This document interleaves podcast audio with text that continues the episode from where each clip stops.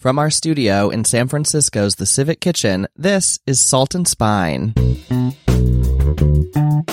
I have really no interest in proselytizing about natural wine and saying that this is better for you and you should drink it.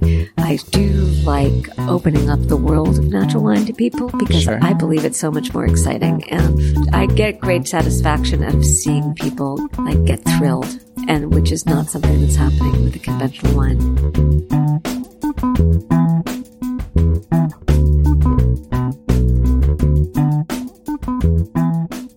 Hi there, I'm Brian Hogan Stewart, and you're listening to Salt and Spine Stories Behind Cookbooks. And welcome to day two of our Drinks Week, where we're sitting down all week with leading cocktail and wine authors. And you just heard from today's guest, Alice Feiring. Now, Alice is the James Beard winning author of numerous books on wine and has been the leading voice of natural wine for nearly two decades. She's the creator of The Feiring Line, the first independent natural wine newsletter, which she launched in 2013. And she joined us around the launch of her latest book, a compact and delightfully illustrated little guide titled Natural Wine for the People, What It Is, Where to Find It, How to Love It. In today's show, we're talking with Alice about the history of natural wine and the current natural wine movement, about how she's used her powerful voice to change and challenge a male dominated industry, and of course, we're playing a little wine themed game.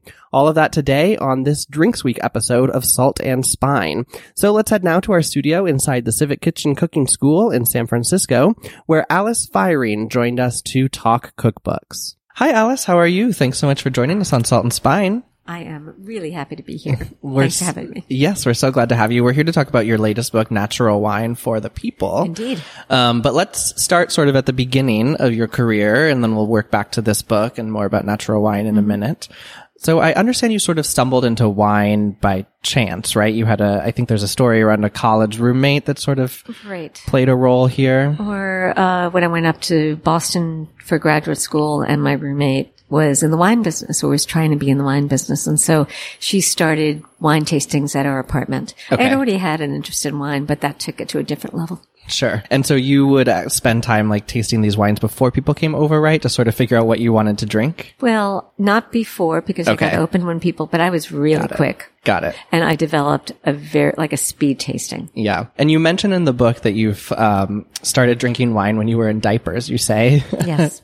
is that is that a literal description of I like think it's literal. My mother is horrified um, by that, but I come from an Orthodox Jewish home, Right. and there's no taboo on drinking, and it's Friday night, Right. so I would have seltzer and really disgusting sweet wine. right mixed together? Yeah. Yeah. and you also, I understand, have a really receptive nose, which has played a role And did that sort of draw you to wine, the fact that you could sort of That I smelled everything before I put it into my mouth. Yes. Yes. And and you you have a tendency to smell everything or you have a really receptive nose or both? I was ridiculed endlessly by my parents who were trying to get me to stop. Okay. Uh, so I just did it, and I just did it because I loved smelling. Yeah. And so what is it that appealed to you about wine? So you said you had an interest in it. You have this sort of roommate in college who's bringing in a lot of wines for you to be, you know, to be exposed to. What is it that sort of appealed to you at wine? And is there a moment that sort of like clicked for you that this was your path? Well, there were several. There were several moments. One Okay. was the moment when all of a sudden I realized I knew what I was looking at at a wine list, and it made sense when I never even expected it to ever.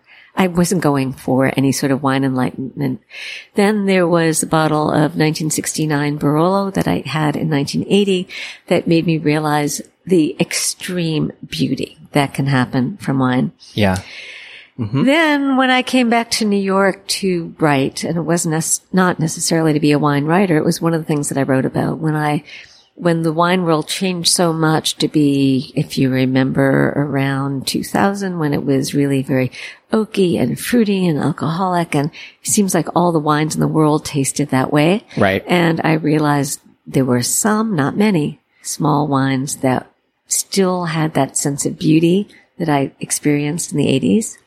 That's when I stumbled in what we now call natural wine. And at that point, I became a wine writer, Okay. even though I was writing about wine before. So it was never anything, even then, that I thought I'd be writing about exclusively. Okay. And let's pause for a minute then to sort of define natural wine for people, if we can, um, before we get too deep into it. So how do you describe natural wine? I think in your book you say it's wine without crap in it. That's can you I tell us what that means? And usually I, I start with that and then I, I work, work back. okay. so it's wine without crap in it. So it starts with organic viticulture, right. Some form of organic viticulture. And then it is made with none of the 72 plus ingredients and processing agents that can be added into wine. And some of them are pretty noxious Right. and maybe just a little bit of sulfur. Uh huh. And that's basically it. Right. most of the conventional wines do have so many additives in it that it really gets in between me and my, and my wine the way, just the way ice cream with shit in it. I can say that on the air, right? Oh yeah, of course. Yeah. Curse all you, you want. know, like, yeah. yeah, you know, I, so that it's just that. And then people say, well, great, but how does it taste differently? And it's the difference between packaged bread and something from what is the current hot bakery in San Francisco. Yeah. So, right. you know, so like from Tartine or something. Sure. So it's huge difference when it has life, vivacity. It feels good in your body. And you really sort of stumbled upon it, as you said, in the early 2000s. Is that right? About 99, 2000. I was writing a book for Food and Wine magazine and I did so much tasting and I realized that the wines that I loved were disappearing and they were so much so they were an endangered species. So I did a lot of research on the additives and the processes like reverse osmosis and centrifuging wine and understanding the impact on the taste. And at that point, I felt more like a whistleblower than a wine writer Yeah. because no, but none of my colleagues were writing about it. So I, that's what happened. And there I am 20 years later. Yeah, I mean, you sort of refer to it as your whistleblower moment. Um, and really, I think was sort of a key moment in elevating you to one of the leading voices on natural wine when you were bringing attention to these additives and the way that wine was being produced. Well, when you're the sole voice for so long. yeah, so I think I kind of, yeah, they earned that OG status. sure. Yeah.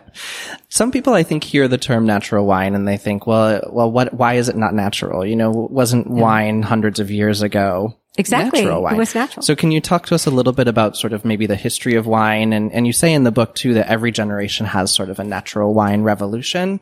Pretty much. So it's sort of cyclical in that way. Yeah, there's, I also make the point that as soon as wine was a commodity, as long Uh-huh. as people were making money off of it, there would always be someone looking to cheapen it to make more money Right. or to create some sort of fraudulent wine and present it as a real wine. Right. And this has been going on since Roman times. I don't think the Georgians did it, but the Romans definitely did it yeah. um, like uh, the wine from Mount Vesuvius was probably the most knocked off wine of its time. And the Middle Ages, around phylloxera, there was this, which phylloxera was the louse that ate most of the vines of Europe. Okay. And there was a book in the late 1800s that got published in, I think, four different languages, Portuguese, French. It was started in French, which was basically how to make a, fr- how to make an artificial wine Okay. basically because they didn't have any grapes. So Right. they had to, they had to fake it. Yeah. So And how would they fake it? with resin, with raisinated grapes, Uh-huh. the, the leftover raisinated grapes that were then dehydrated and all sorts of like, yeah, gum arabic, some of the things that are still done today. Right. Arsenic. Okay. Arsenic Yeah. was used for generations. Yeah. Yeah. So like I said, some of the additives were really pretty noxious. Yeah. And let's see, the last, there's just trying to think. That was probably the last major one until Okay. the one we have now. Sure. And the one we have now, I think you sort of say started maybe in the 70s in with Marcel Lapierre. Yes. Is that sort Very of who you credit? Yes. Um, and that's in Beaujolais, right? Right, Beaujolais, and with Jules Chauvet, who's really the granddaddy. Uh huh. So we're looking at maybe 50 years now of this current sort of revolution, but it's taken quite a bit of time Well, for the American audience. It's the first natural wine bar in Paris was 1981. okay. So then put, put, put, put, put. Yes. By the end of, by actually 2000, there were several natural wine bars in Paris. Yeah. And then it really started kicking off the past 20 years, I guess. Yeah. And especially, I think Especially the the past past decade. seven. Yeah, past seven. Okay. So let's say you're a, a listener of Salt and Spine and you haven't had natural wine Right. before. How would you describe it to someone? Like the process of tasting it and what you might experience. There's a quote I love, but I'm going to let you let you There answer first. that? There's a quote What I love it? that Let's hear it. um, you have that you say when you drink a natural wine, the first sip will be different from the last. Right. What do you mean by that? Can you explain? That because it's, I, I think of additives as fixatives. uh huh. You know, whether it's hair gel or something that you spray on a charcoal, you know, drawing Sure. to keep it in place. So you can be sure that the first and the last will taste the same. Right. And that's probably your first tip off that you're in the presence of an, in quote, not natural wine. Okay. Yeah. There's no way to say what it will taste like, but it should be vibrant, alive, and changeable. So that's, that's really because I, if we had one right here, I could tell you, well, what to expect. But, you know, sometimes they're wild and crazy ones where you feel like they're a bit hallucinogenic, like they're just like bouncing off the walls. And sometimes they're very elegant and you go, really? That's not a natural wine. And sometimes because I'm so used to it, I don't notice if a wine has some cider notes Sure. or some vinegary notes, which it can have. Sure. If it, especially if it's a slow fermentation. I, I don't notice those at all. And they're just part of a, a beautiful experience. But sometimes I could show you a perfectly natural wine that you go, really? This is natural? Yeah. Well, do you like it? And you go, oh my God, it's delicious. Yeah. Yeah. There's incredible natural wines, but, but you noted on this, uh, note of cider, Yeah. um, which I think is one of the common misconceptions around natural wine. You actually have a whole section in the book, sort of dispelling some of the myths or misconceptions, like that they taste like cider or like that you can't age them. Can you tell us some of the misconceptions people have Right. around natural wine and how we can sort of break those and learn to understand what natural Right. wine really is? So uh, a lot of people think that all natural wine is cloudy. Uh huh. And it's true that some natural wines are cloudy. What natural wines probably won't be are super, super high polished. Sure. crystalline. If you see something that's really, really crystalline. So with natural wine, it's kind of reversed. A traditional way of evaluating wine would look at a beautiful crystalline glass and say, Oh, that's beautiful. Look how clear it is. And for a natural wine lover looking at that, they go, what the hell did they do to that wine to get it so clear? But not every wine is cloudy. And the reason it's not cloudy, it depends if you bottle straight from the vat, the top of the vat will be clear, the bottom will be cloudy. Okay. So that's just that. So that let's put that one to rest. Right. So And- different bottles from the same vat can be, Absolutely. yeah, have a lot of variance. And some, some winemakers will stop before it gets really cloudy Okay. and just stop there and then maybe do a home bottling of their, Sure. of the other stuff. Uh, all natural wine tastes like cider, Right. like hard cider or apple cider. And some have, as I said before, cidery notes.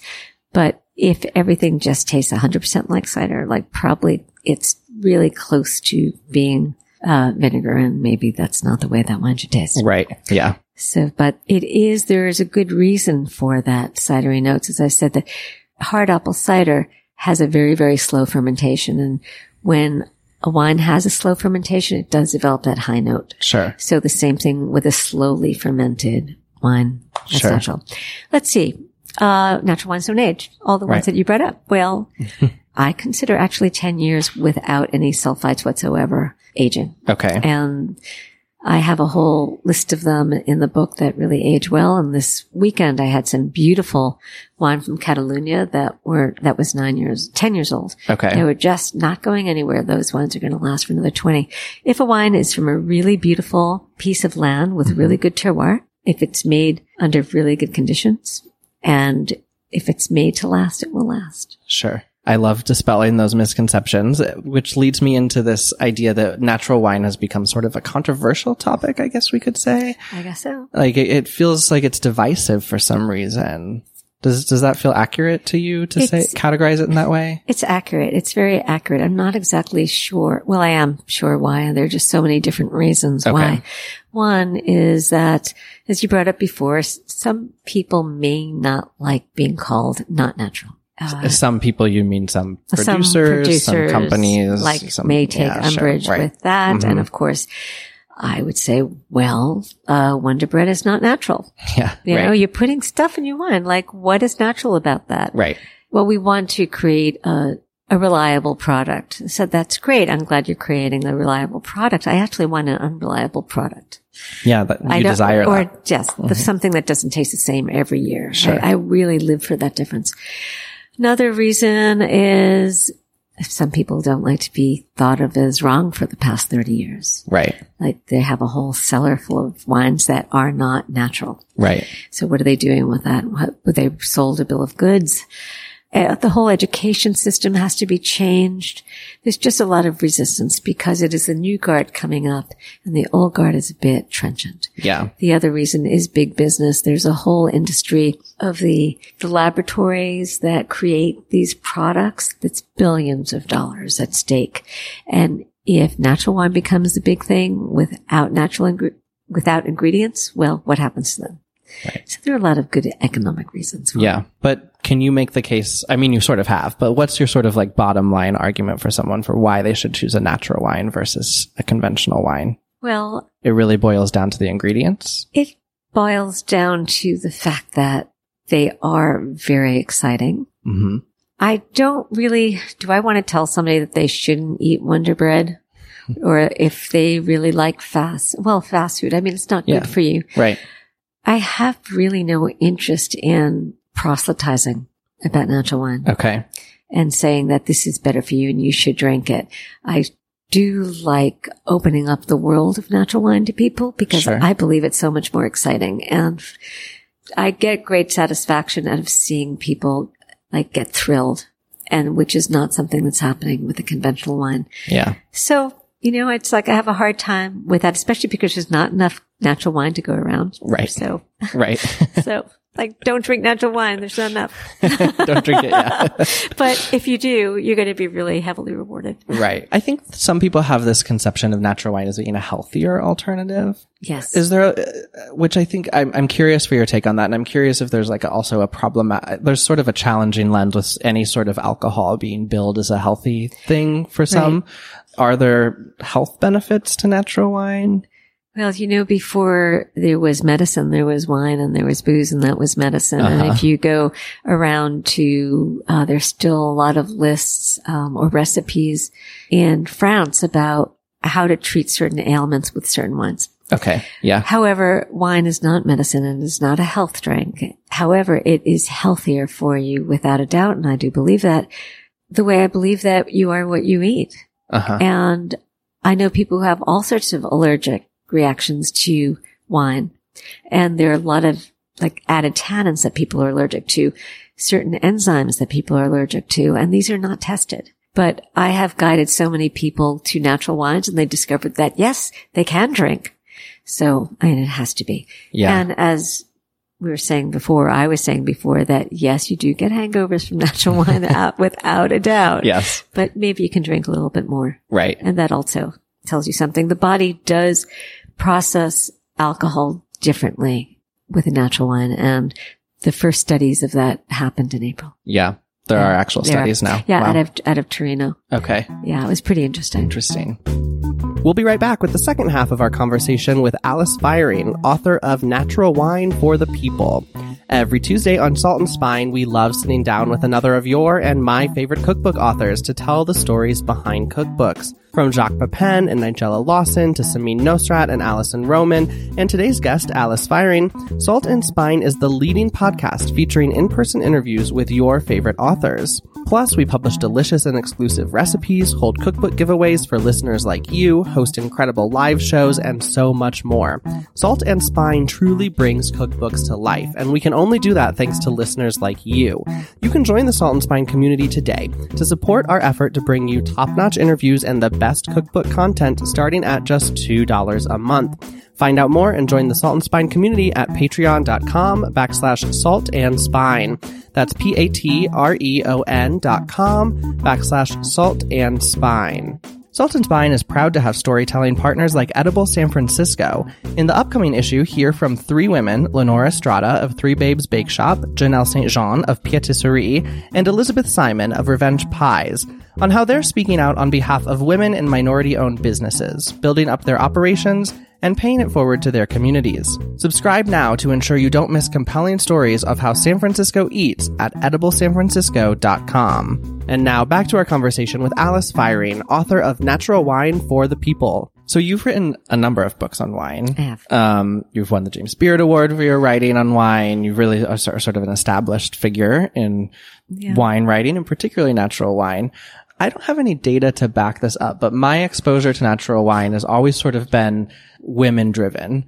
Maybe it's because I live in the East Bay and all of the great natural wine shops I go to are owned by awesome women. But I, I do know that like overall winemakers are still, I think, to the tune of almost 90% men. Mm-hmm. It, it- would it be fair to like say that women in some way are leading the natural wine movement? Is that just totally um, conjecture on my part? Well, I love that idea. The women certainly have had a great part in the Uh-huh. natural wine movement and leading the wine movement. I never thought about that. Maybe you can do some digging and get back to us on it. I never thought about that. But there's certainly a number of prominent women in natural wine business. Yeah.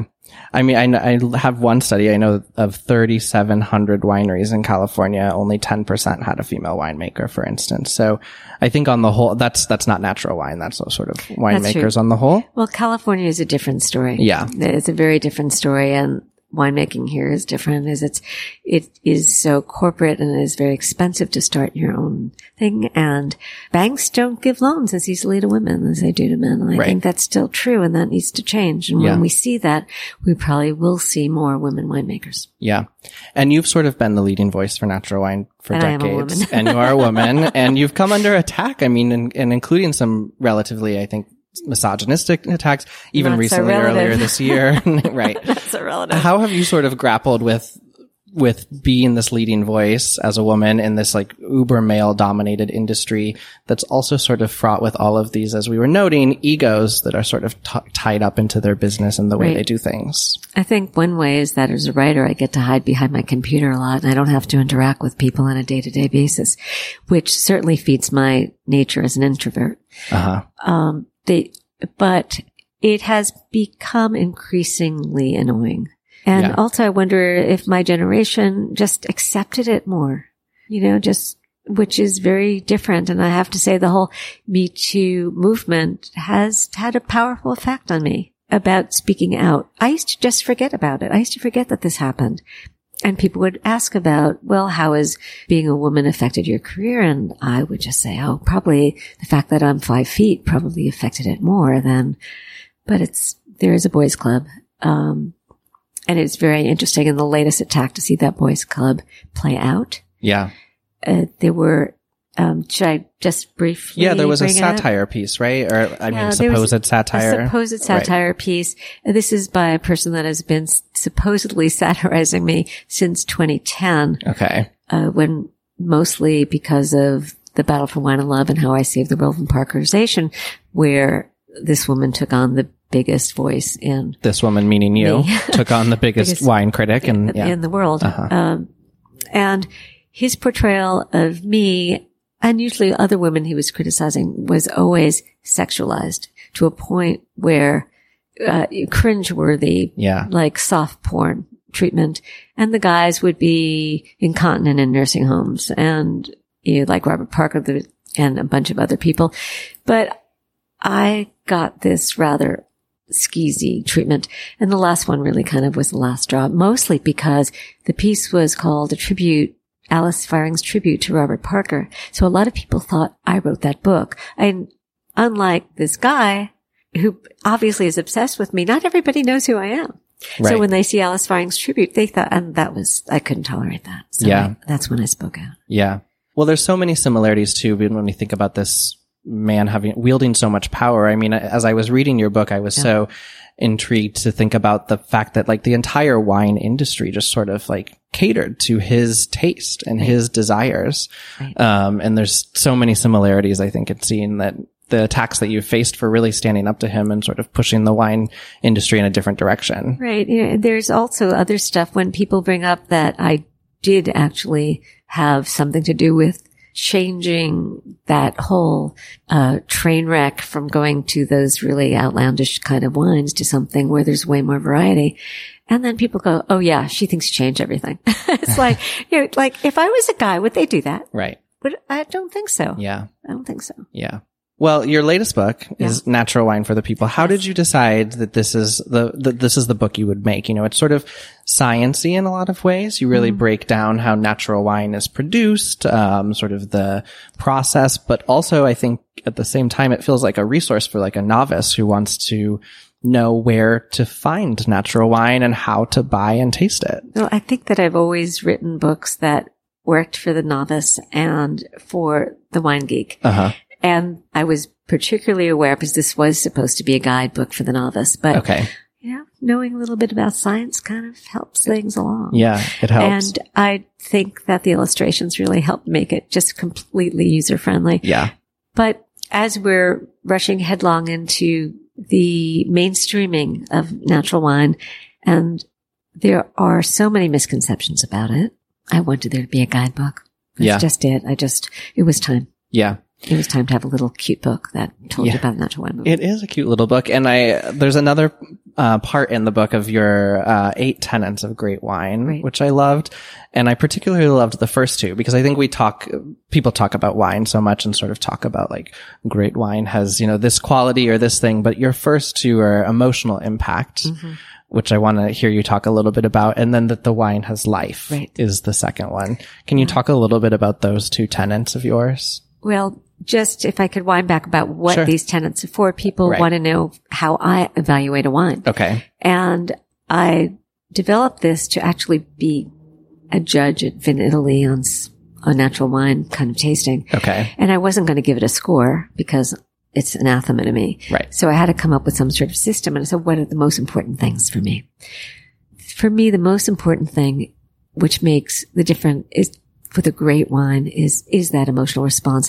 I remember the first time that I, well, not the first time, but one wine that I gave Frank Bruni Okay.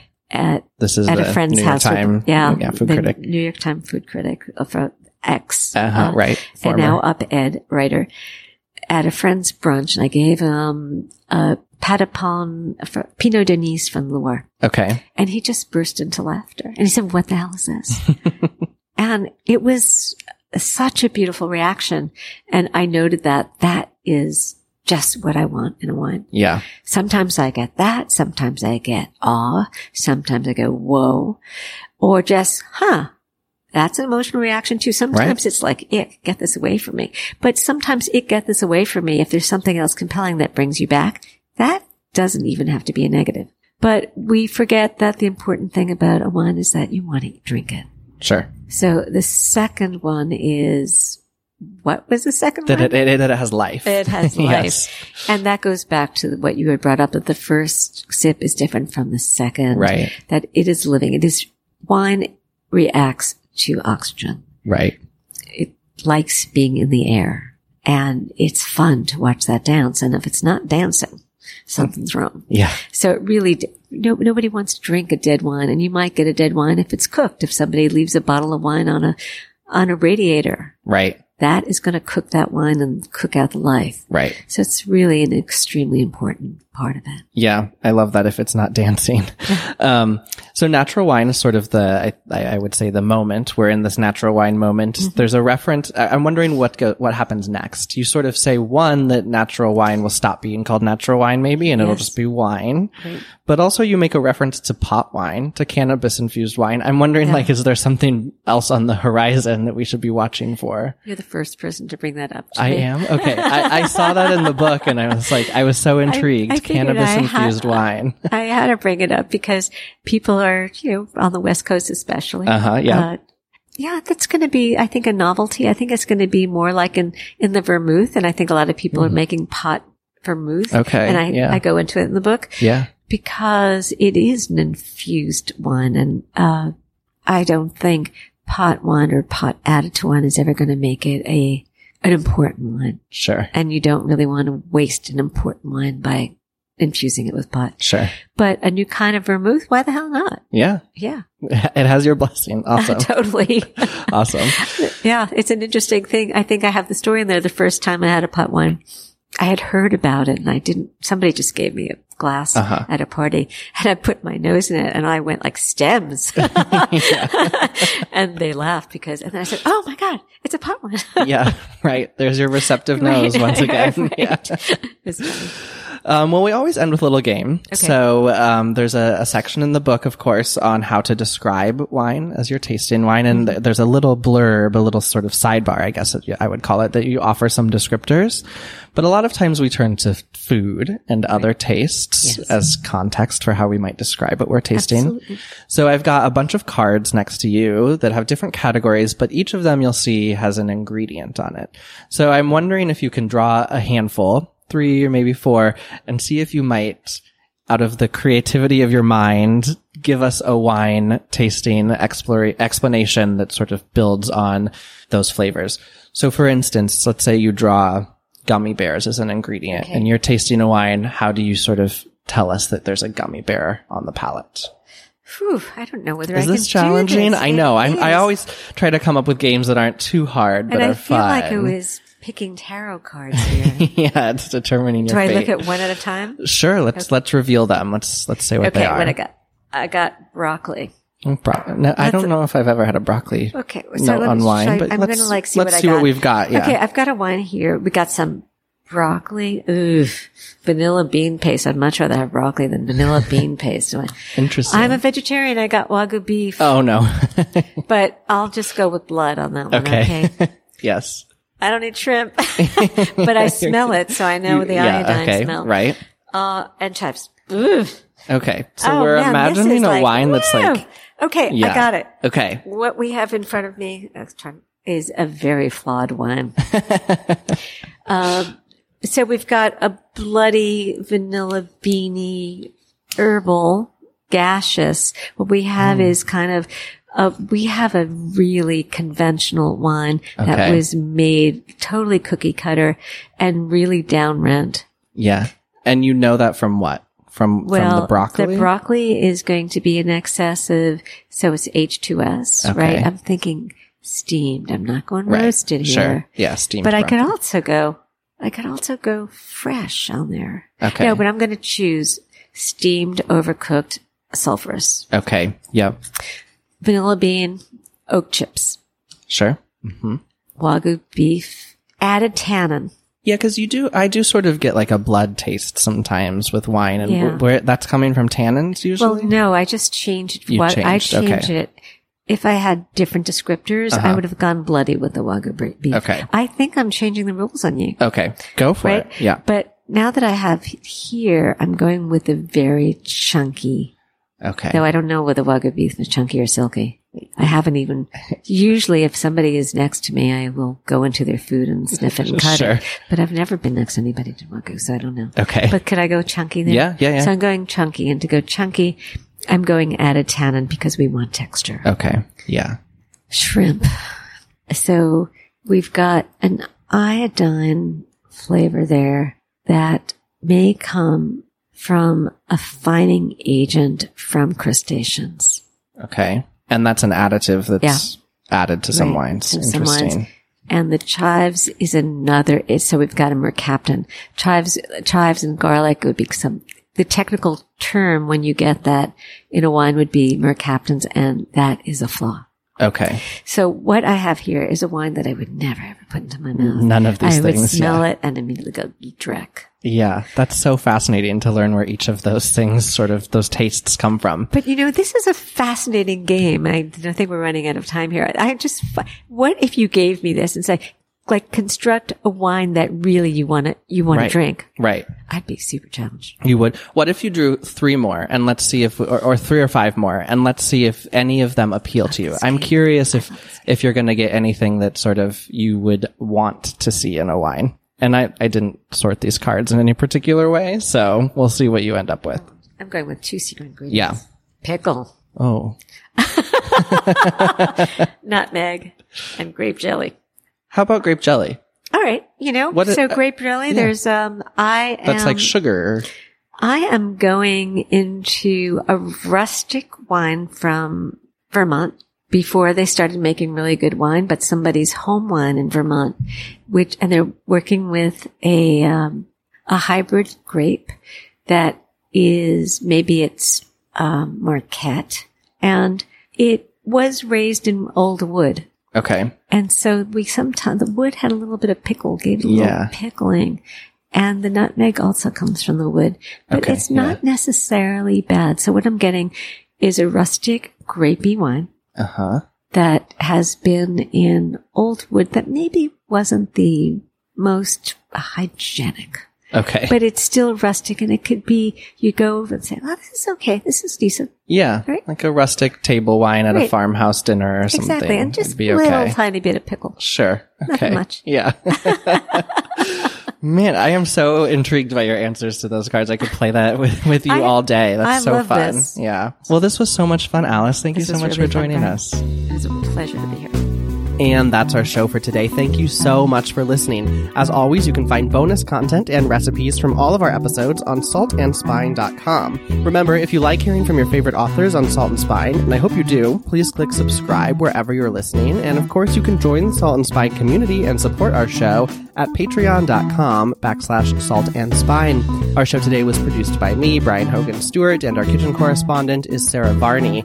The Salt and Spine original theme song was created by Brunch for Lunch. Salt and Spine is recorded at the Civic Kitchen in San Francisco's Mission District. The Civic Kitchen offers hands-on classes and events for home cooks. You can find out more at civickitchensf.com. Thanks as always to Jen Nurse, Chris Bonomo, and the Civic Kitchen team, to Edible San Francisco, and to Celia Sack at Omnivore Books. We'll be back tomorrow with more stories behind the drinks books you love.